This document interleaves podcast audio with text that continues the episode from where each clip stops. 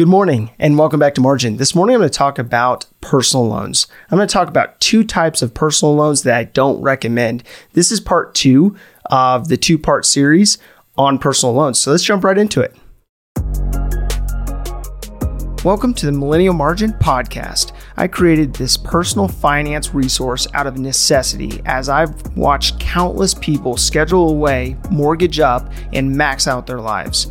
Margin is simply the antithesis providing leeway in an increasingly marginless culture. If you want to build margin into your personal finances on a daily basis, this is the podcast for you.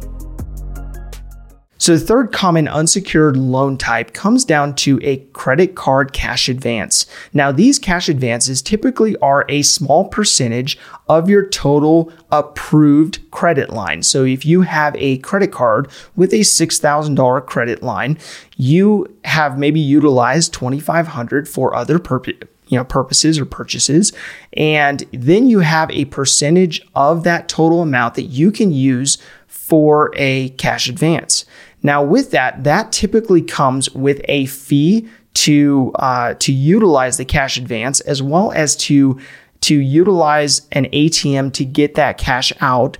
And typically, the APR on that is a couple points higher than uh, your typical credit card. Now, it depends, of course, on the credit card you utilize, but this is an option if worst comes to worst and you needed to use your credit card for something that it that is typically not an acceptable use, so like paying debt of some kind. So the fourth common unsecured loan type comes down to payday loans. Now, these are my least favorite uh, loan type because of the the shark infested waters of payday loans. And oftentimes, what ends up happening is people get stuck in a debt cycle with payday loans that they can't get out of. Now, the original purpose of a payday loan was just to bridge the gap for a few days or weeks or so on and so forth for the purposes of meeting basic needs. But what ends up happening is these loans are exorbitant in their fees and their interest rate. And so, therefore, people oftentimes take out these loans and have to continually take out loans one after the next in order to meet their next debt obligation or their next obligations from a uh, you know from a, uh, a a living standpoint from a cost of living standpoint so although these payday loans offer fast cash in the event that you need to use it for an emergency there are so many drawbacks to these, not to mention the fact that many states are not regulated as heavily as they should be on these predatory lending practices. And what uh, was interesting is as I was looking into this was responsiblelending.org put out a map uh, showing the average interest rate the average cost of, of, of taking out these payday loans by state. The lowest one was Oregon at 154%.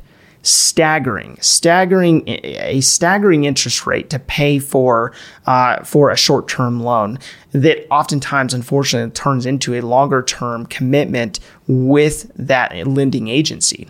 But on the other end of the spectrum, we had Ohio, and Ohio uh, had an average of 677%.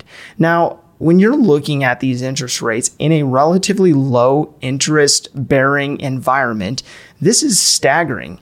And you can see easily why people get stuck in the debt trap as they uh, utilize riskier and riskier products. Now, when you're looking at a personal loan that's relatively low risk, the percentage isn't great, but uh, but at least it's for a fixed period of time. When you move through a line of credit which has a little bit higher percentage rate and the interest could be fluctuating and they could call at any time, moving on to a credit card, uh, you, you know, draw on cash and the ability of pulling cash from your credit card at even higher percentage rate of you know 25% or whatever your credit card uh, you know uh, assesses for that. But then moving on to payday loans and having payday loans be in a triple digit uh, ballpark these loan types um, change change the trajectory of margin in your personal finances significantly because they end up putting you into a, a process of constantly trying to pay off debt and never really getting ahead.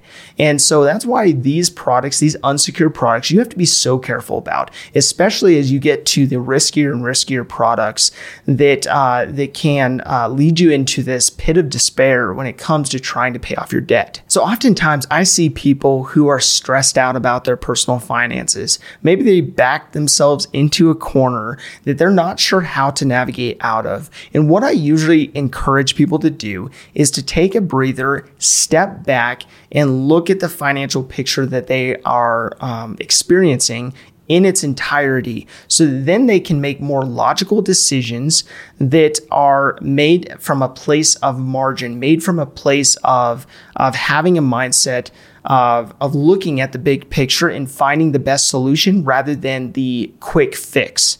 Now, from an emotional standpoint, I see so many people take on loans like these unsecured loan types out of desperation and on honestly, like what ends up happening is people get further boxed into a corner and they just get overwhelmed. They get stressed out, and uh, and and when they don't take a step back and look at look at it subjectively, they uh, they end up just feeling crushed by uh, by their debt, and that's why this topic on unsecured loans, this topic of unsecured debt is is near and dear to my heart because I see so many people just trying to navigate without having information. And oftentimes they'll get themselves backed into a corner utilizing a certain product that is set up and intended for them to continually utilize and continually feed that debt cycle. So, my call to action today really comes down to looking at these four products to see if any of these products